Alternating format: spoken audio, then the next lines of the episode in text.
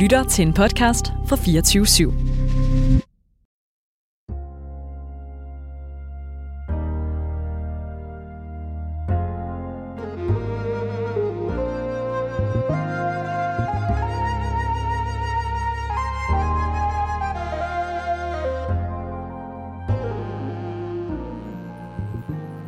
Velkommen til Den Broede Vej, programmet, hvor vi vender karrierevejen på hovedet. Mit navn det er Anna Askai, og øh, hver uge så har jeg en gæst her i studiet, som deler lidt af sin livshistorie med mig. Vi skal høre om de svære beslutninger, om fuck-ups, om tilfældigheder, om omveje og opture. Her i programmet, der introducerer jeg dig til forskellige mennesker, spændende mennesker, som alle sammen gør en forskel i verden, og som er værd at lytte til. Og i dag, der er min gæst dig, Lavan. Hej så. Velkommen til. Jo, tak.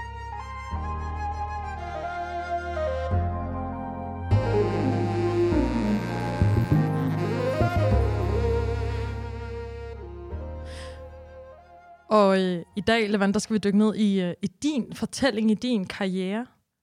Øh, og det kommer til at handle om øh, en masse ting. Vi skal blandt andet dykke ned i den offentlige debat, hvor du er øh, repræsenteret. Øh, den offentlige debat, hvor man kan sige, som ofte er præget af øh, en meget hård stemning. Øh, der glæder mig til at høre, hvad du tænker om nogle gange mm. at være i vælten. Ja. Øhm, allerførst, øh, så vil jeg lige høre dig, øh, inden vi dykker ned i, hvor du egentlig er i dag. Hvad drømte du egentlig om at blive, dengang du var barn? Jamen, jeg tror, jeg har haft øh, mange forskellige drømme. Øh, det allerførste, jeg gerne ville være, det var at blive pædagog. Fordi at øh, det var min far, og min far var min held. Øh, men, men det kom jeg øh, rimelig hurtigt væk fra, for jeg kan huske, at øh, jeg er på et tidspunkt øh, i børnehaven med min far, hvor han er på arbejde, og så spørger en af hans kollegaer, hvad vil du være? Så siger jeg, jeg vil gerne være pædagog. Og så kigger min far på mig. Det skal du aldrig sige igen. Fordi det, det må man selvfølgelig ikke blive. Jeg skulle øh, blive akademiker, læge, ingeniør eller øh, advokat, noget af den dur. Ikke? Det var sådan øh, minimumskravet fra min far. Men øh, den drøm, der ligesom boblede i mig, det tror jeg var, at jeg sindssygt gerne ville blive forfatter. Og det handler om, at jeg i min barndom har fundet en kæmpe trøst i litteratur. Og det, det har jeg, altså det har været mit escape. Øh, øh jeg har næsten lyst til at sige, at, at det var det, der fik mig igennem, fordi jeg voksede op med, med min mor, øh, hovedsageligt, øh, som er enlig og boede i, i Valby. Og, øh, og øh, hun var øh, psykisk ustabil og havde været indlagt på den lukkede, og øh, det prægede selvfølgelig min opvækst, og vi havde en sindssygt destruktiv relation, som også var meget kærlig, men det var hårdt at vokse op i, og det der ligesom var min redning, det var at læse Harry Potter, eller Ringnes Herre, eller Eragon. Og det der med, at, at øh, jeg kunne simpelthen glemme mig selv i flere timer, og dykke ned i en anden verden, og forsvinde i et andet univers. Og det synes jeg var så sindssygt fantastisk, at der er nogen, der kan skabe det. Altså skabe det her frirum, hvor at man får lov til at i virkeligheden øh, glemme hverdagens problemer. Og, og det vil jeg, det, det tror jeg var en drøm. Det, det vil jeg også gerne gøre en dag. Mm. Vi skal se, hvor øh, den her litterære og fantasien har båret dig hen. Men for lige at få lytteren med på, hvem du egentlig er, og hvad du har lavet indtil videre, så kommer lige her dit lille resume på et minut.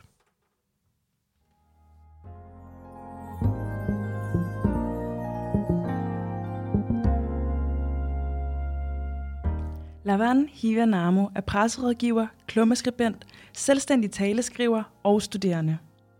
Han er tilknyttet Dagbladet Politikken som fast skribent, men du finder også hans holdninger, håb og tanker i andre medier – Uddannelsesvejen for Lavan er gået gennem gymnasiet, højskole og en bachelor i statskundskab. Og i øvrigt kan Lavan også bryste sig af at være vinder af DM i debat i 2015. Debatevnerne har han også brugt til at undervise folkeskoleelever og gymnasieelever i både mundtlig og skriftlig formidling. På trods af, at Lavan stadig er studerende, har han allerede et fyldigt CV, der i de seneste par år har budt på jobs i lærernes A-kasse, Socialdemokratiet og i fagbevægelsens hovedorganisation, hvor han i dag skriver taler og arbejder med kommunikation. Lavan er født i 1994 i Tostrup og er opvokset i Valby.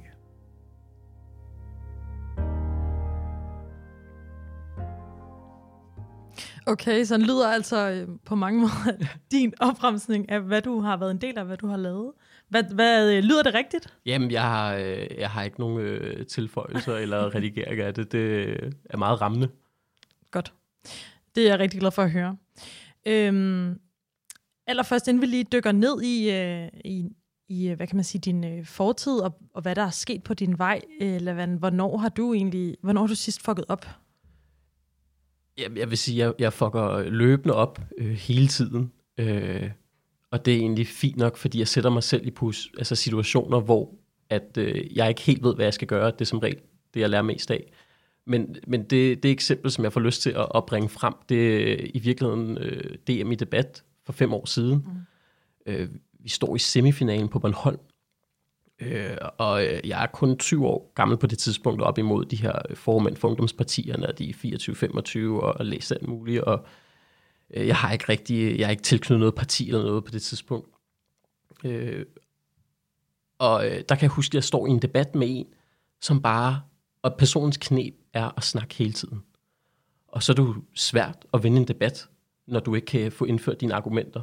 Så det, jeg kommer til at gøre, det er, at jeg afbryder personen hele tiden ved at sige, bap, bap, bap, bap. Og du ved, Rigtig irriterende. sindssygt irriterende. Jeg må have været pain in the ass at høre på. Og, øh, og jeg, jeg kunne bare se reaktionspublikum. Jeg ender med, fordi jeg har point nok, der er flere runder i semifinalen, og ryger videre til finalen. Men du ved, det er, det er sådan en situation, hvor jeg går på folkemødet, og folk stopper op og siger, at du er dygtig, men, men det der, det går altså ikke, ikke. Og jeg skammede mig så sindssygt meget over det. Jeg synes, det var så pinligt. Øh, og det var sindssygt ubehageligt. Men, men det jeg så gjorde, det var, at jeg, jeg brugte en hel nat på, og øh, jeg kunne ikke sove. Altså, øh, jeg skammede mig så sindssygt meget, og, og det jeg tænkte på, det er, hvordan afbryder jeg en anden person i morgen, uden at der er nogen fra publikum, der lægger mærke til det. Øh, og, og, og det jeg så gjorde til finalen, det var, at øh, jeg kom op mod den øh, samme person, at øh, så, så havde jeg, hvad skal jeg sige, profilen mod øh, publikum, og det øje, som publikum kan se, det brugte jeg til at blinke til personen. Okay. Og det øjeblik, jeg blinker, det skaber et moments forvirring, mm. så personen stopper med at snakke, så træder jeg skridt frem og begynder at tale. okay. Og øh, knep personen på armen, øh, og, og prøvede ligesom at fifle mig frem til at afbryde den her person, uden at publikum lagde mærke til det. Øh, så man kan sige, det var et fuck-up, som, øh, som i virkeligheden gjorde, at der kom noget sjovt ud af det, og som jeg ligesom prøvede at, at bruge til noget. Og det, det er sådan set, grunden til at fortælle det, det er fordi, øh, i dag, der synes jeg egentlig, det er fint nok at fucke op, så længe man lærer af det, og der kommer, det er som regel der, der sker allermest i, i hvert fald min udvikling. Mm. Hvordan kom du på, at du skulle blinke? Det ved jeg, jeg, Det er jo tænkte, vildt sjovt. jeg tror bare, jeg tænkte sådan, jeg skal bare forvirre. Ja. Bare et øjeblik, Ja. så jeg kan få et ord indført. Det synes, det, jeg synes faktisk, det er et virkelig sjovt trick, det har jeg aldrig hørt før egentlig, men det, det giver jo så god mening, ikke? Altså på en eller anden måde. Det, det er ikke noget, jeg bruger mere, vil jeg Nej. sige. nu, du, nu har du fundet Jeg har stoppet med at blinke til folk, jeg øh, debatterer imod. Sådan. Så du, bruger, du brugte det i virkeligheden også altså, til at, at lære noget, altså til at vende det om til Mhm. noget, du kunne bruge.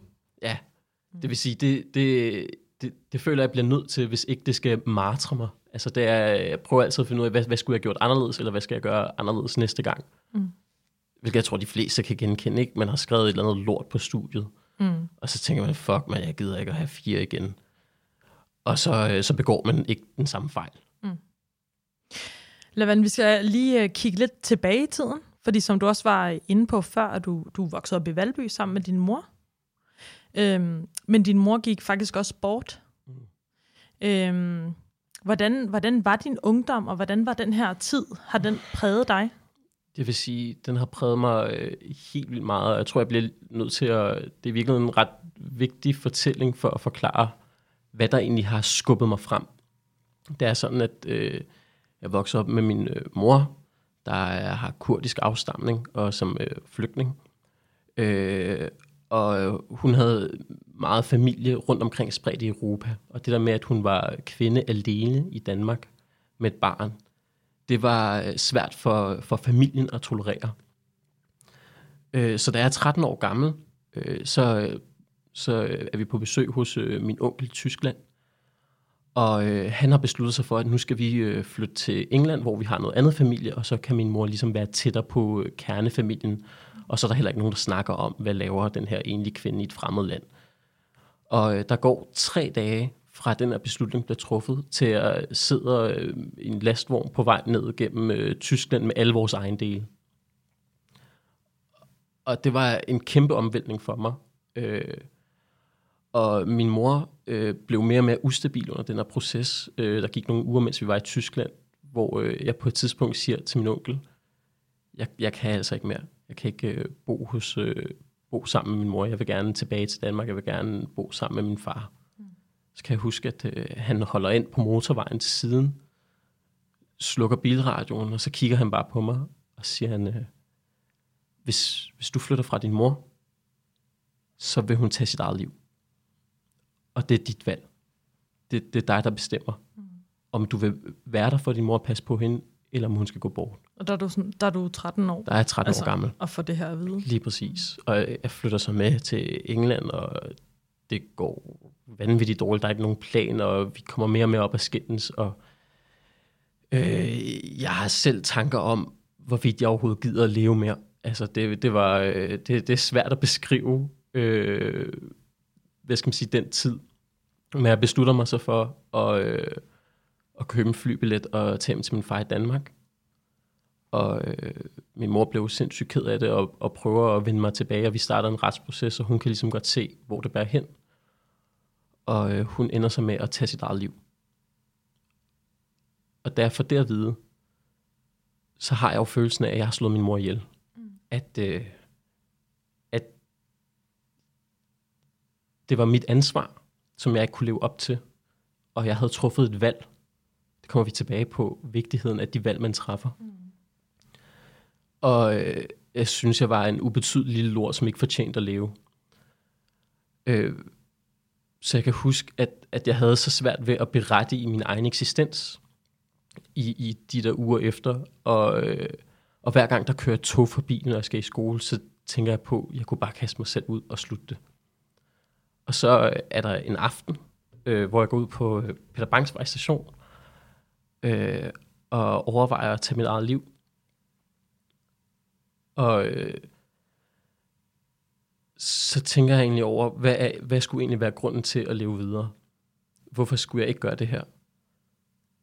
Og så beslutter jeg mig for, at, øh, at hvis jeg skal leve videre, så skal det være sådan, at når jeg en dag dør, så skal det have været en positiv ting, at jeg har været på den her jord. Jeg, jeg følte, at hvis man tager sådan en, øh, en vægtskål, så havde jeg slået min mor ihjel, og det vil sige, at jeg skyldte i verden. Og, og det, det måtte jeg så bruge de næste par år på at rette op på. Og samtidig havde jeg en erkendelse af, shit, min mor tog sit eget liv. Det var noget, jeg gjorde for, at jeg kunne leve mit liv. Så jeg skal fandme ikke spille det. Mm. Jeg, jeg må fandme tage mig sammen. Og, og det er jo sindssygt destruktivt, og i dag så føler jeg ikke, at det er mit eget ansvar. Og jeg har tit tænkt mm. på, den der idé om at redde verden, handler jo i virkeligheden om, at jeg, jeg gerne vil redde mig selv. Men det var bare en vanvittig drivkraft, en vanvittig ild, der gjorde, at øh, jeg i virkeligheden kunne tilsidesætte alle mine egne behov for bare at knokle. Men du har været ret, altså du har jo været virkelig ung, når du har, da du har tænkt de her tanker. Mm. Altså hvad, øhm, hvem var der ligesom omkring dig? Altså var din far der, eller? Ja, men problemet var, at jeg skammede mig så meget over det, så jeg tog ikke fortælle det til nogen.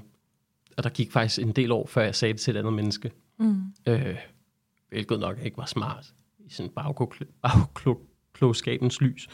Men øh, og, og, og den der idé om, at, at, øh, at der er den her balance eller vægt, er lagt frem og det er jo ikke min skyld, at min mor tog sit eget liv.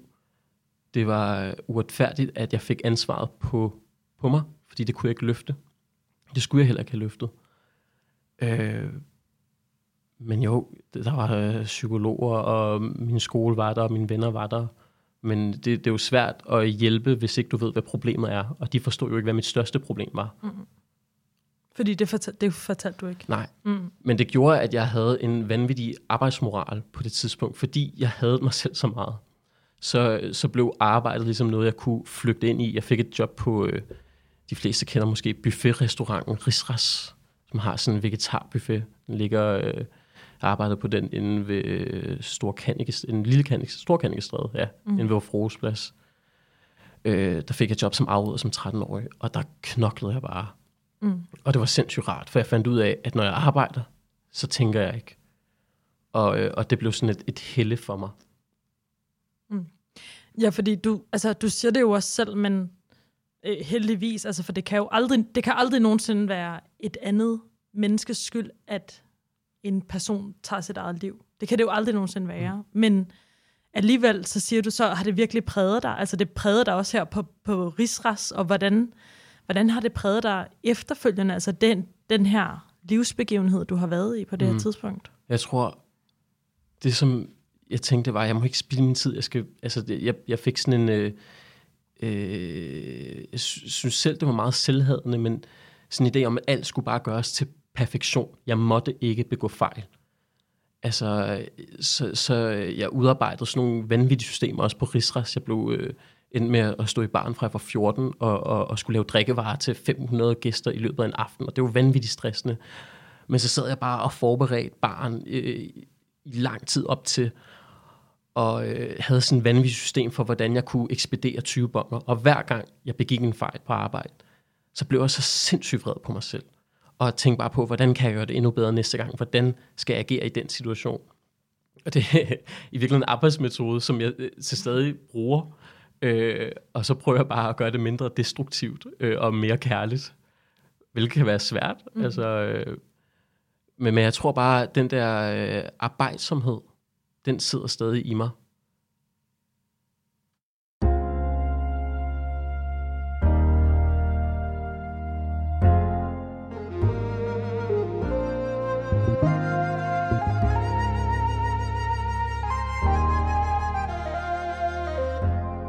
Du lytter til Den Brogede Vej, en podcast produceret af Ungdomsbyrået for Loud.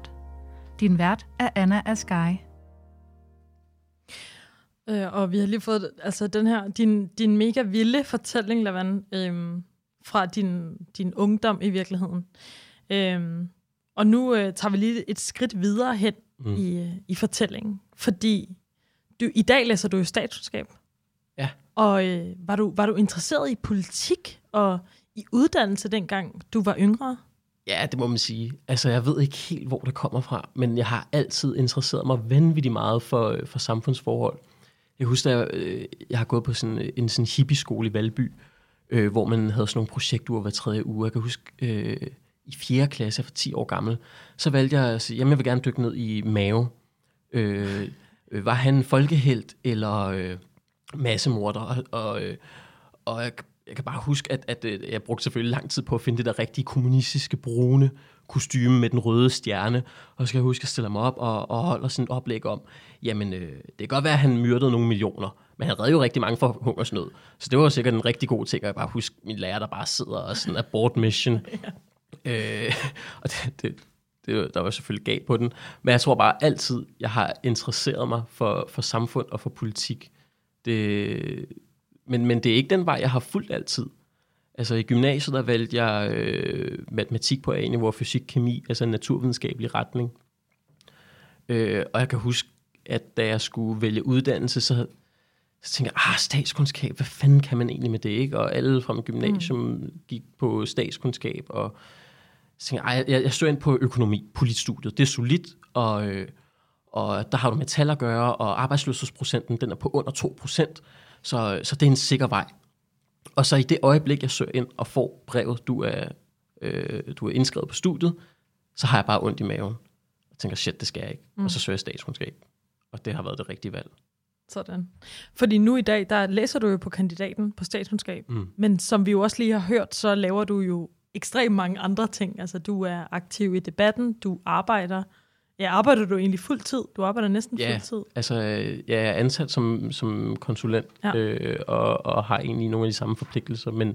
mm. jeg vil sige, jeg, jeg studerer også på nedsat tid lige nu, øh, og jeg ved ikke helt, om jeg skal gøre kandidaten færdig lige nu. Øh, det må tiden vise. Ja, fordi har du overvejet at holde pause, altså fra, fra studiet, og ligesom bare fokusere på dit arbejde? Mm, jeg har holdt en pause mellem bachelor og kandidat, øh, og jeg har en enkeltmandsvirksomhed ved siden af, og har kunder som Novo Nordisk og Big og alt muligt forskelligt. Ikke? Og, og øh, jeg kan sagtens få arbejde.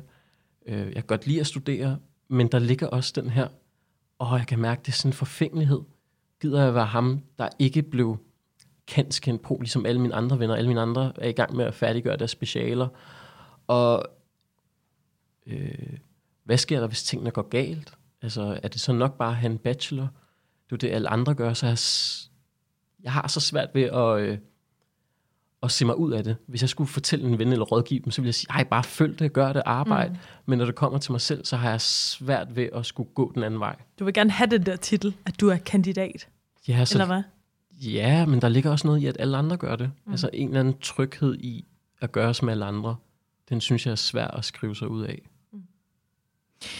I, øh, du var jo lidt inde på det her til at starte med, men i, i 2015, der vandt du jo DM i debat, som er den, den her debatkonkurrence, der bliver holdt på Folkemødet på Bornholm.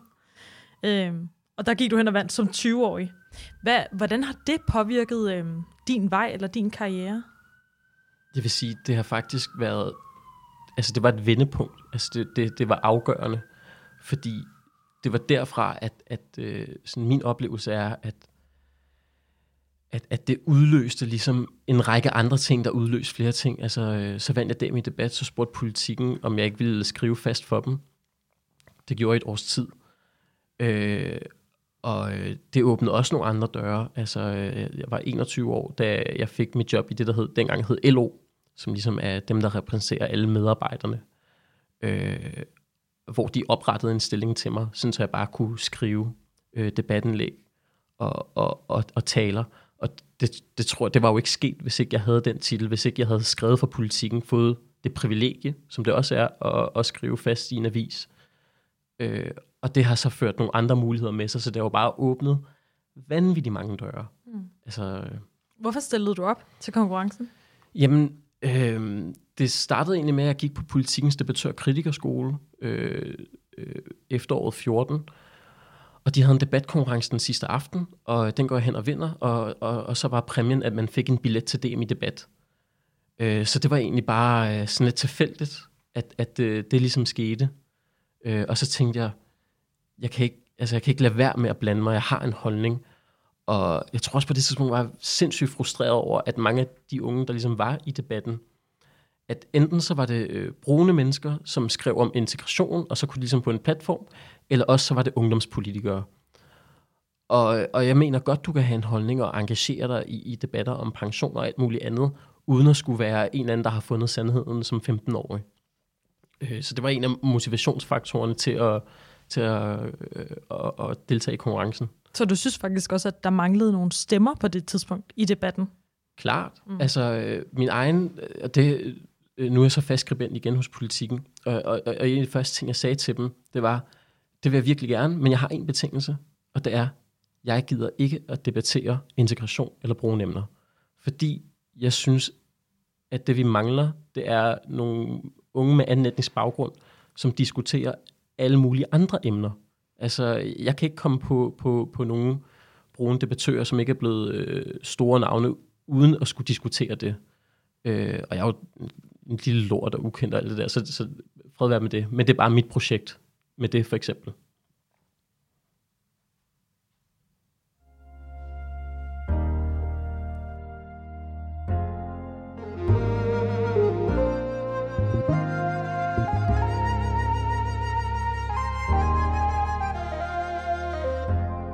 Du lytter til Den Broede Vej, en podcast produceret af Ungdomsbyrået for Loud. Din vært er Anna Askai. Og Levan, du har jo taget en lille ting med, vi Ja. skal snakke om i dag. Hvad er det, du har taget med? Jamen, øh, det er en afvisning fra et forlag. Øh, Ja. Det er sådan, øh, øh, at, øh, at øh, jeg får... Øh, jeg, jeg tror, jeg bliver nødt til at starte historien med der, øh, i mit sabbatår, Mm. øh, hvor jeg var 19 år gammel, og ja, Hassan lige havde øh, skrevet en, øh, en roman, eller en digtsamling. Mm. Og øh, så ser jeg et øh, Facebook-opslag, øh, som Manu Seren har lavet om, at hans øh, redaktør leder efter unge brune historier. Og så kunne man ligesom skrive ind. Og så skriver jeg ind til forlaget, og kommer ind hos dem, og de underviser mig i dramaturgi. Og jeg skal ligesom forløse de barndomsfortællinger, jeg har. Og ender med at skrive to udkast, og dropper det så, fordi jeg Mm. føler, jeg ikke er klar. Men øh, så fem år efter, eller fire år efter, øh, for lidt over halvandet år siden, der, der siger jeg mit job op, min, min drømmestilling ind i fagbevægelsen, øh, for at skrive på den her roman. Øh, og det, det er så med en anden fortælling. Der, der vil jeg ikke skrive min egen historie, men bare en anden roman. Altså den der barndomstrøm, jeg har, tænker nu det nu. Og skriver til min gamle redaktør, og de siger, fedt, fedt, fedt, skriv noget mere til os. Og så, øh, så en eller anden dag, en eller anden onsdag, så svarer de, øh, hej Nima, Pussy, du skriver, jeg var til møde i går, hvor vi vendte dit manus. Vurderingen er, at dit emne er ret fedt, men din fortællerstemme er ikke stærk nok til en voksenroman, desværre. Så vi takker nej til at gå videre.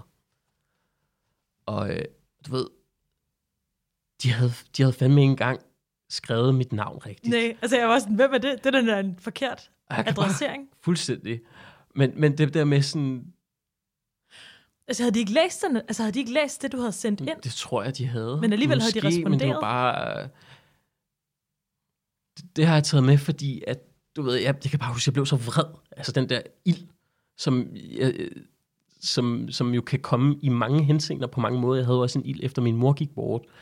Men, men det, det, er sådan, det, det er sådan en ret stor drivkraft for hvor, altså, noget, der skubber mig fremad. Øh, og og øh, jeg var jo sindssygt ked af det, men det, der gjorde det, var, at jeg tænkte, fuck nej, nu skal jeg fandme vise dem. Altså, det skal fandme ikke, øh, skal fandme ikke være det sidste ord. Så, så hvad, øh, kan du, hvad skete der efter?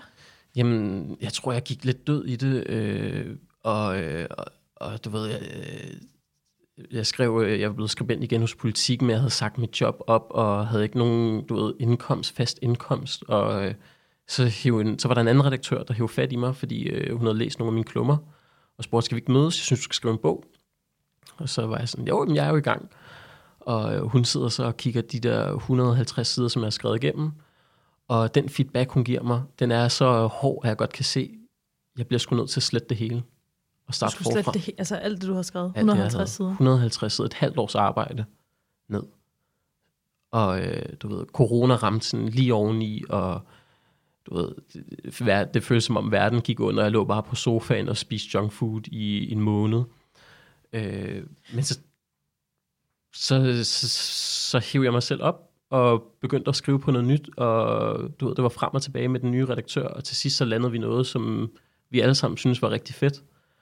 Og øh, så gav de mig en kontrakt, og nu øh, sidder jeg og skriver øh, på en bog for dem, Så et afslag er faktisk blevet til, at nu skriver du Ja. på en bog. og har en kontrakt. Det, var, det er sindssygt befriende. Øh, fordi så behøver jeg ikke at, at, at, at være bange for, at øh, du ved, den ene redaktør efter den anden skriver hej Søren, eller hvad de nu synes, jeg skal hedde, øh, med en afvisning. Øh, Er du meget hård ved dig selv? sindssygt. Jeg er meget brutal over for mig selv. Altså siden, jeg tænker sådan, at slette 150 sider, det er jo, altså, det synes jeg, der er ret vildt. Ja, men det, det er det, der skal til. Altså det, det, det der med sådan ikke at være for stolt eller kær omkring de ting, man har lavet, og så kunne se, jeg kunne godt selv se det. Altså den kritik, jeg fik, var, det var bare noget lort, det jeg havde lavet. Øh, Mm. Så Det lyder som om, at det er meget, altså du taler om den her ild, øhm, eller hvad kan man sige, en eller anden form for øh, ret vild følelse, der, der kan komme af nogle bestemte ting. Mm. Altså er, er det en motivation for dig? Ja, det vil jeg sige. Jeg vil sige, at efter at jeg ligesom tilgav mig selv, øh, og det begyndte at gå godt, så nogle gange har jeg været sådan, hvor fanden er min gnist? Altså, øh, øh, da, jeg, da jeg fik arbejde som fuldtidstaleskriver og presserådgiver, jeg var ikke færdig med min bachelor på det tidspunkt, og det var sindssygt fedt, og jeg havde min, sådan, min drømmejob, var sådan, jeg kunne ikke mærke den der gejst længere i det. Jeg havde ikke den der, du ved, vanvittige iver efter at præstere. Øh, og, og det tror jeg bare, jeg har fundet ud af, at det er sindssygt vigtigt for mig at have den. Og så snart jeg mister den, så skal jeg til at gå et andet sted hen, eller prøve at finde den igen. Øh, fordi ellers så, så bliver hverdagen noget lort. Mm. I hvert fald for mig. Mm. Nu er du jo også, altså du er debattør, og du øh, skriver for politikken. Mm. Øhm, og det man jo hører meget, hvad kan man sige, fra mange steder fra, det er jo, at debatten bliver på en eller anden måde hårdere og hårdere. Øh, Rosa Lund har lige øh, lavet sådan en, øh, hvad kan man sige, erkendelse på sin Facebook, hvor hun lukker hårde øh, kommentarer ude. Øh, Clemens siger det ofte i debatten. Husk den gode tone. Øh, du er jo virkelig ude som offentlig person.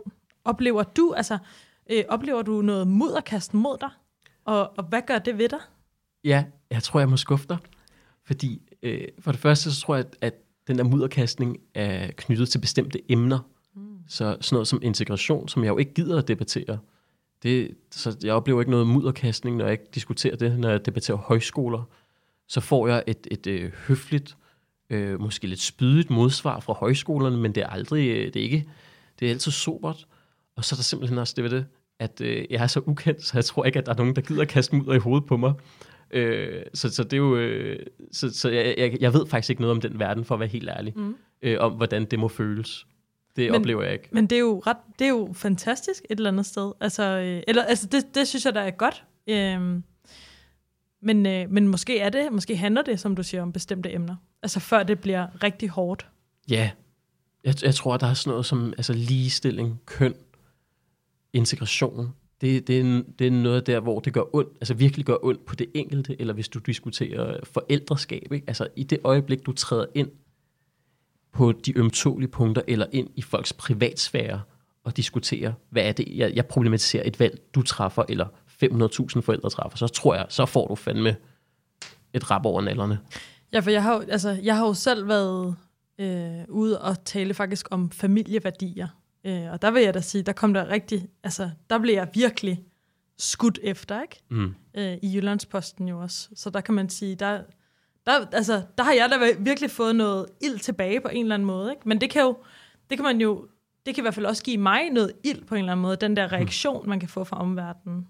Det forstår jeg godt. Ja. Jeg tror, politikens læsere er lidt, øh, lidt sobrere end Jyllandspostens. Det kan være, at jeg støder nogen nu, vil jeg sige det. ja, men man ved det ikke. Det kan også være, at de er enige med dig. Mm. Alle sammen.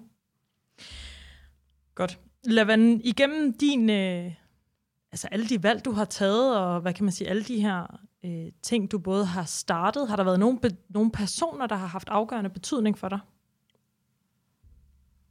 Mm, ja, der vil jeg sige, jeg har haft flere undervisere, lærere, som har hævet mig med ind i deres hjem, og øh, ja, altså min mor gik bort og flyttede hjemmefra som 16-årig, så jeg var virkelig øh, palle alene ret tidligt. Og det jeg oplevede, det var, at, at øh, altså, jeg har ikke talt på, hvor mange lærere jeg har været hjemme hos i deres stuer, drukket kaffe, som har undervist mig og givet mig bøger, og ligesom prøvet at løfte mig op. Øh, så for mig at se, jeg har måske 10 mennesker, som har været en eller anden form for mentorer for mig, og som øh, jeg skylder alt, øh, og som har gjort noget særligt for mig. Og øh, så dem er der mange af, vil jeg sige. Mm. Nu skal vi øh, til at høre noget musik. Ja. Og det er et musiknummer, du har valgt. Ja. Hvad, øh, hvad kunne du godt tænke dig, vi skal lytte til? Jamen, jeg synes, vi skal høre uh, Lose Yourself, som Eminem har uh, lavet i forbindelse med filmen 8 Mile. Sådan. Så øh, lad os lige lytte til den.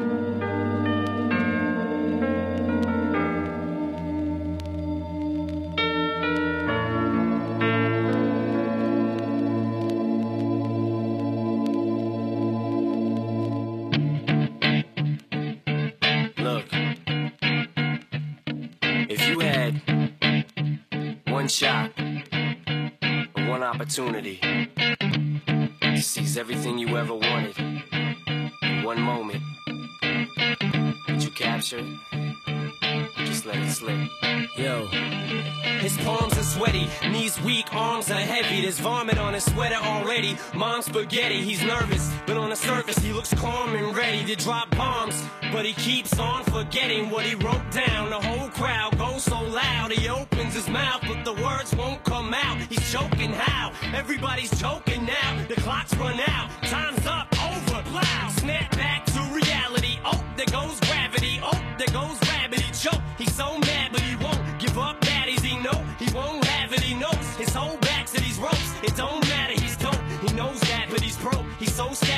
goes. When he goes back to this mobile home, that's when it's back to the lab again, yo. This old rhapsody better go capture this moment and hope it don't do better. Lose yourself in the music the moment you own it. You better never let it go. You only get one shot. Do not miss your chance to blow. This opportunity comes once in a lifetime. You better lose yourself in the music the moment you own it. You better never let it go.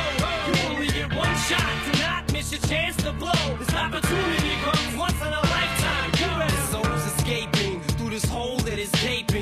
World is mine for the taking. Make me king as we move toward a new world order. A normal life is boring, but superstardom's close to postmortem. It only grows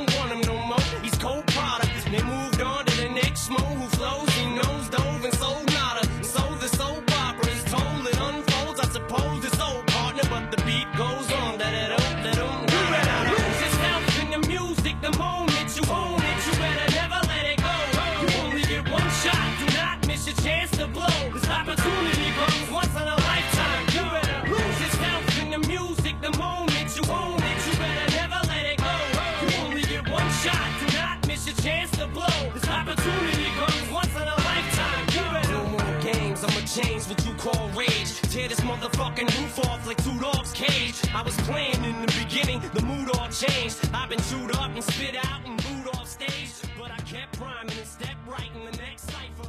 Best believe somebody's paying the.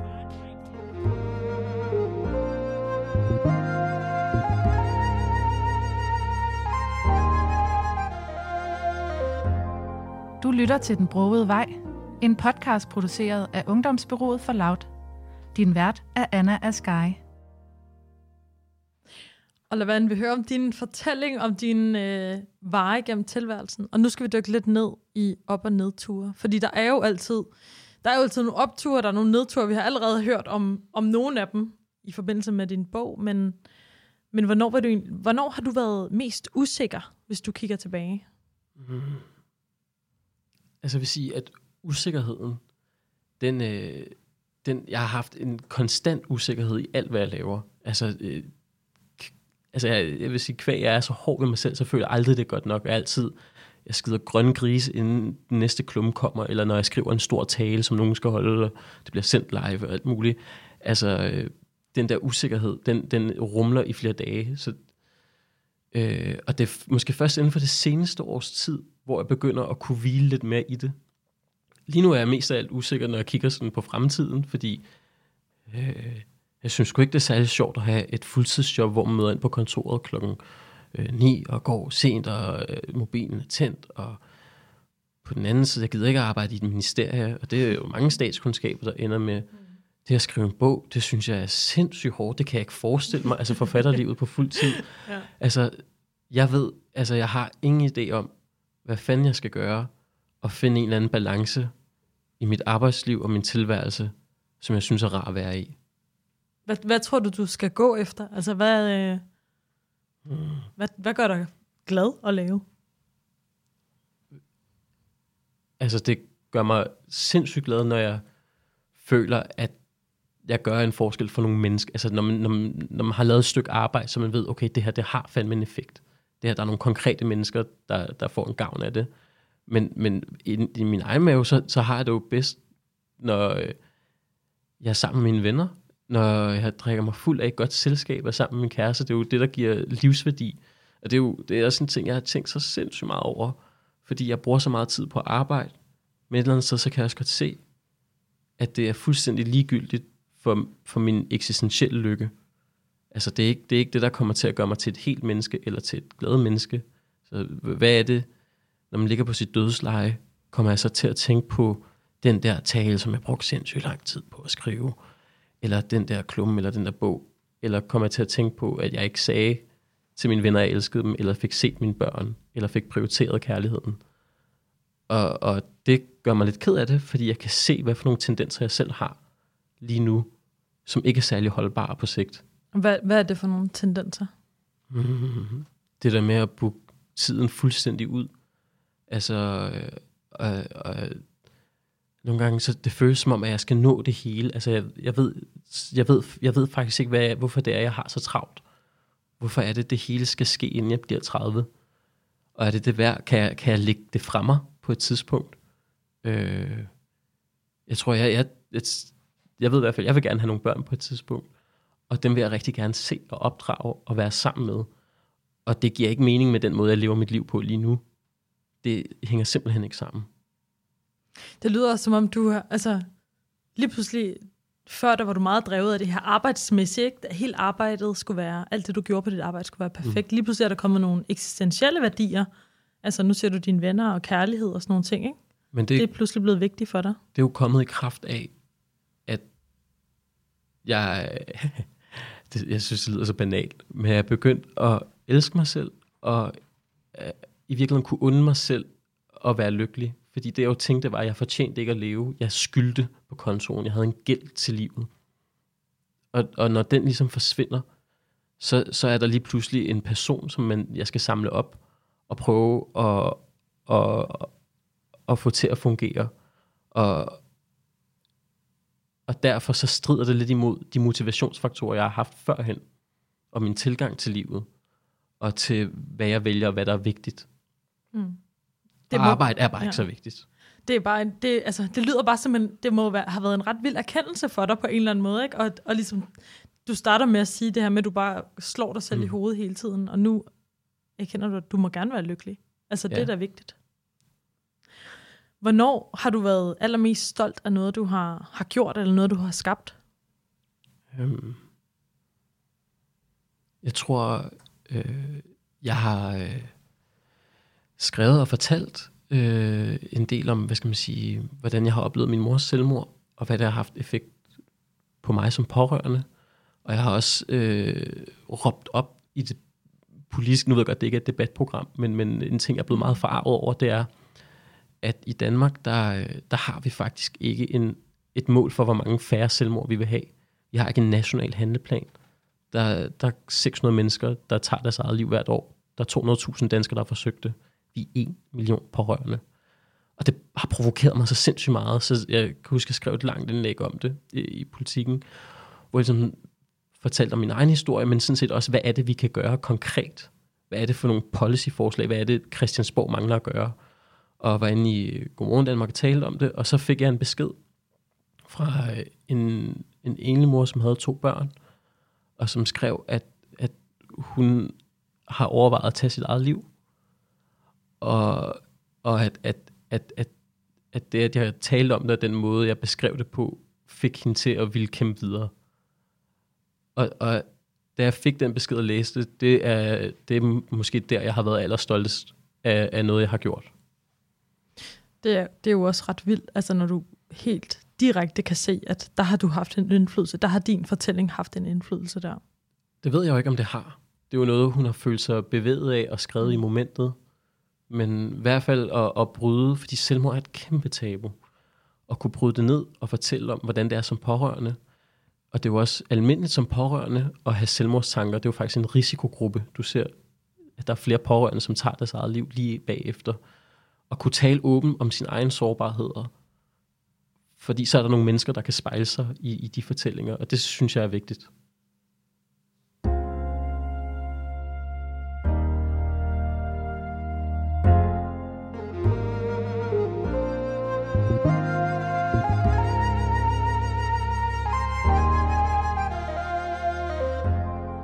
Lytter til Den Brogede Vej, en podcast produceret af Ungdomsbyrået for Loud. Din vært er Anna Askai. Lad være nu, når du skriver debatindlæg, og, øhm, og du siger jo, at du i virkeligheden også debatterer meget om højskole, og øh, du har jo også gået på højskole. Vi ja. har faktisk gået på den samme højskole. Det er rigtigt. Rødding Højskole i Sønderjylland. øhm, øh, rigtig, rigtig, rigtig gode tider. Øh, Kan varmt anbefales. kan varmt anbefales en, lige et, et skud, ja, lille skud ud reklame. Til, re- til Rødding Højskole. Øhm, Danmarks første højskole. er det jo. Øhm, kunne du se dig selv inden for højskolemiljøet i fremtiden? Ja, jeg vil sige, jeg er- stadig en del af højskolemiljøet. Altså, øh, kommer tit på Rødding Højskole og hjælper med deres folkemødedebatter. Og jeg vil sige, jeg finder selv ret stor glæde i at undervise. Altså, nu talte vi før om, hvad, hvad der kunne gøre en glad. Jeg tror, øh, jeg tror faktisk, at blive højskole- eller gymnasielærer, det er måske det, som jeg vil være allergladest for at, at, at lave i min hverdag. Øh, så ja, jeg kommer helt sikkert til at, hvis jeg kan få et job på en højskole en dag, øh, komme ned og undervise et stykke tid. Øh, det kunne jeg sagtens forestille mig. Og øhm, du sagde det jo selv lige før, det er jo ikke et debatprogram, men du har jo faktisk også været ude at debattere øh, identitetspolitikken, ytringsfrihed i højskolemiljøet. Mm. Er det noget, der ligger der meget på sinde? Altså, hvad har det af betydning for dig? Øh, for at være helt ærlig, så er det ikke noget, som har mig meget på sinde.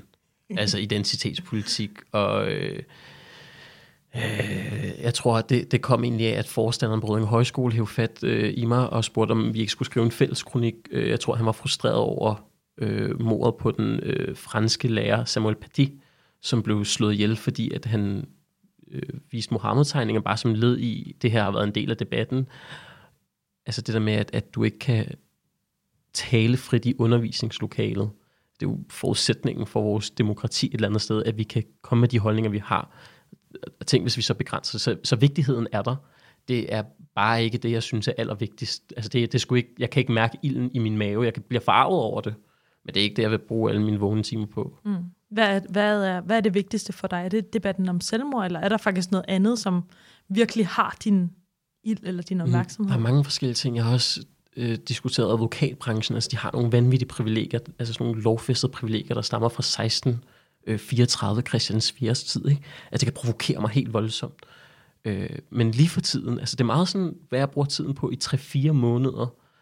Øh, så har der været selvmord. Øh, så, så var der nogle selvmordsforskere, der hævde fat i mig, og spurgte, om jeg ikke ville hjælpe dem. Eller nogle forskere, der forsker i forebyggelse mod selvmord. Mm. Fordi de ikke kunne få lydhørhed på Christiansborg, så sidder jeg og laver pressearbejde for dem, og laver en strategi for dem, og prøver ligesom... Så det er sådan mit mål at få øh, politikerne til at vedtage et 25% reduktionsmål af antallet af selvmord, og en national handelplan. Det bruger jeg sindssygt mange kræfter på for tiden. Og jeg er ikke selv afsender på det. Altså det er, det er sådan, jeg, jeg, meget af tiden bruger jeg på pressearbejde eller debattenlæg og ting, som jeg ikke selv har navn på, men som jeg synes er sindssygt vigtigt, som jeg gerne gør frivilligt. Og det, altså, den der, den stopper jeg ikke, før at den er der. Mm. Sådan. Øhm, når du kigger tilbage på alt det, du har skabt, og alt det, du har gjort, er der egentlig nogensinde noget, du har øh, i forhold til dit arbejde, eller i forhold til dit studie? Er der noget, du har fortrudt, du ikke har gjort?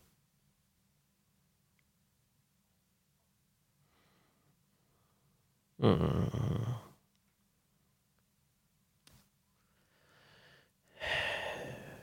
Nej, egentlig ikke. For at være helt ærlig. Er det noget, du har fortrudt, du har gjort? Altså arbejdsmæssigt? Ja. Nej, fordi fejlene har jeg jo lært af. Mm. Altså dem vil jeg heller ikke være for uden. Altså hvis jeg fortrød noget, så var det måske... Altså der var lige de der første år, da jeg studerede, hvor jeg arbejdede vanvittigt meget.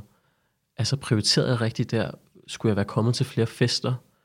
Øh, det ved jeg ikke. Altså jeg har mange gode venner fra statskundskab i dag, så, så mm. ja, jeg tror, jeg bruger ikke så meget tid på at kigge tilbage og fortryde. Jeg vil altså prøve at lære af det og korrigere ind. Mm. Altså, fordi det er jo det, der fører... Hvis ikke jeg havde gjort noget forkert før, hvis ikke jeg havde arbejdet for meget, så ville jeg måske ikke have refleksionen om, at jeg skal arbejde mindre i fremtiden. Så mm. nej. Tror du, du kommer til at fejle mere i fremtiden? Mm, ja, ja. Altså, fordi jeg er, ikke, jeg er ikke lige så perfektionistisk, som jeg var før. Jeg slår ikke mig selv så meget i hovedet, som jeg gjorde før. Og jeg har ikke noget imod at fejle. Altså, det lærer jeg af. Altså det, det synes jeg, jeg, jeg tror, jeg vil, blive, jeg vil blive rigtig ked af det, hvis jeg sætter mig selv i situationer, hvor jeg er så malig, at jeg ikke begår fejl. Fordi det bedste, det synes jeg i hvert fald, er det der frustrerende punkt, når jeg står og ikke ved, om det er rigtigt, det jeg gør. Mm. Det er der, hvor jeg selv lærer allerbedst. Og så kommer jeg til at fejle. Og hvis ikke jeg gør det, så er jeg for doven. Mm. Det er, men det er jo også det, der på en eller anden måde kan, være, kan føles så farligt. I hvert fald, hvis man har tendens til at gerne ville gøre noget perfekt så er det det, der også kan føles sådan, åh oh, nej, bliver det rigtigt eller forkert, ikke? Men det kan også være en drivkraft, selvfølgelig. Ja, jeg tror i virkeligheden, at, at den der tilgang, jeg havde fra, da jeg fortalte, lige efter min mor døde, så havde jeg jo følelsen af, at jeg har intet at miste. Altså, jeg, kan, jeg har kun noget at vinde. Der er, der, er ikke, der er ikke nogen frygt for noget. Og den sidder stadig i mig. Altså sådan, jeg har ikke noget at miste. Mm. Hvor tror du, du er om, om fem år? Jeg har ingen idé. Helt blankt. Fuldstændig. Hvad, hvad, og hvad er dine drømme? Hvad drømmer du om? Altså, jeg vil rigtig gerne skrive en bog. Ja. Jeg håber, altså, at få den udgivet. Ja. Og skrive noget, som folk gider læse. Mm. Og som folk bliver rørt af. Og som skaber nogle andre refleksioner. Det er sindssygt svært, at for at være helt ærlig, så ved jeg ikke, om jeg kan finde ud af det, om jeg har det i mig. det, det er jo det, jeg skal finde ud af nu. Øh, det er noget helt andet at skrive en roman, end at skrive et debatindlæg, eller en tale, eller at debattere. Og jeg sidder lige nu og bruger sindssygt meget tid på at afvende mig. Alt det, jeg har brugt de sidste 10 år på at lære. Så det håber altså det er, jo, det, er jo, det er jo det, der fylder mest i mine tanker lige nu. Det er, at, at det skal lykkes. Bliver det, altså, bliver det egentlig skønlitterært eller en faglitterær? Det bliver skønlitterært. Ja. Mere fantasi i virkeligheden. Ja, lidt mere. Mere, mere fantasifuldt. Øhm, Lavan, du, altså, lige nu, der, du knokler med din bog øh, med en masse projekter, både fi- frivilligt, men også som ansat, og du studerer, godt nok på nedsat tid. Mm. Er det, øh, er det noget, du vil anbefale? kan jeg spørge, er det, altså, hvordan går det? Altså, hvad, øh, kan det anbefales? Eller hvad tænker du? Nej. Altså, øh, meget af min arbejdsgiver kommer jo i virkeligheden af et selvhed, og ikke at være, altså, være tilfreds med sig selv og være ked af det. Og det kan jeg ikke anbefale nogen som helst. Altså en stor del af tiden går også med at have et stort ubehag. Altså jeg er skide nervøs for, at jeg gør et eller andet forkert op til. Og øh, hvis jeg presser mig selv altså, øh, til et punkt, jeg ikke selv synes er særlig sundt, og jeg vil aldrig nogensinde anbefale mine egne børn at gøre det samme, og jeg håber ikke, de kommer til at have samme arbejdsliv som mig. Så sådan, det, det kan jeg på ingen måde anbefale nogen. Altså, jeg synes, mm, der må være en bedre balance. Jeg tror ikke, det er særlig holdbart. Mm. Så altså, men det kan vel også være svært at finde ud af, hvordan man skal prioritere. Altså, hvad det er, man ligesom skal vælge. Ja, Og hvad skal man, altså, hvad, hvad, synes, hvad vil du øh, sige, at nogen skulle prioritere, hvis nu du skulle anbefale det? okay, men jeg kan sige, det eneste, ja, jeg tror, det jeg vil sige, det er i hvert fald, det er jo vanvittigt banalt, men at man skal gøre sig sindssygt umage. Altså det der med at, øh, at bruge tiden på at dykke ned i det, man gerne vil blive god til. Og altså, det, det er også okay at knokle, men, men jeg tror, øh, så hellere gør det helt. Altså, øh, hvis man studerer, så, så læs teksterne, øh, duk op til undervisningen, selvom det er nederen, eller hvis man vil skrive, hvis man er taleskriver, så dyk ned i emnet, se en masse tale, læs en masse bøger om retorik. Øh, ja, men det tænker jeg, de fleste faktisk gør. Jeg synes, jeg synes, der er så mange mennesker derude, der gør sig sindssygt meget umage, og jeg tænker ikke, at det er det, der er min generations problem. Mm. Så det er virkelig en ret dårlig råd, jeg er ked af. Det, Bare knokle endnu mere. nej, nej. Ja, Hvad tror du så er, hvad er din generations problem? Hvis, du, hvis der ligesom er et. Mm, jeg tror, der er stor forskel på at øh, vokse op i Vojens og, øh, og så øh, vokse op i København i forhold til, hvad vores problemer er. Jeg kan i hvert fald bare se i min egen sfære og mine egne venner, at det, der er vores allesammens problem, det er, at mm, vi har altså, det er jo et vanvittigt paradoks, at jeg selv skal sige det, men vi har altså så travlt. Vi har så travlt med at nå det hele inden for meget få år, og vi sidder og sammenligner os selv med hinanden. Og der er altid nogen, der er dygtigere end en selv, der er noget lidt længere, som er lidt bedre. Og det kan du gå, gå hjem og, og have pisseondt i maven over. Og det er bare ikke det, der er vigtigst. Øh, det er i hvert fald det, jeg er begyndt at prøve at rette mig mere og mere over. Altså det vigtigste for mig bliver at etablere en familie. Og det bliver det sværeste, jeg kommer til at gøre. Og det, det skal jeg bevæge mig over mod at prøve at lykkes med. Mm. Så nogle gange handler det også om at finde ud af, hvad det er, der er svært, og så øh, gøre sig umage med det. Ja. Lavan, det, det bliver simpelthen det sidste, vi når på den her omgang. Ja. Jamen, tak fordi jeg måtte være med. Det har været sådan en fornøjelse. Tak for din ærlighed. Tak for din øh, stærke fortælling. Det tror jeg, der er mange, der kan spejle sig i, eller om ikke andet få inspiration fra. Det håber jeg. For nu er vi nået til vejs ende af den her udgave af Den Brogede Vej. Programmet det er produceret af Ungdomsbyrået, og det er optaget på Nørrebro. Vi har hørt musik af Eminem med Lose Yourself. Og vores gæst, som i dag har taget os med både gennem sorg, gennem den indre ild og gennem balance mellem arbejdsliv og studiet. Det var dig, Lavande Hivanamo. Tusind tak. Tak til dig, kære lytter. Husk nu, den lige vej, den er ligegyldig. Det er den brode vej, der holder. Vi ses.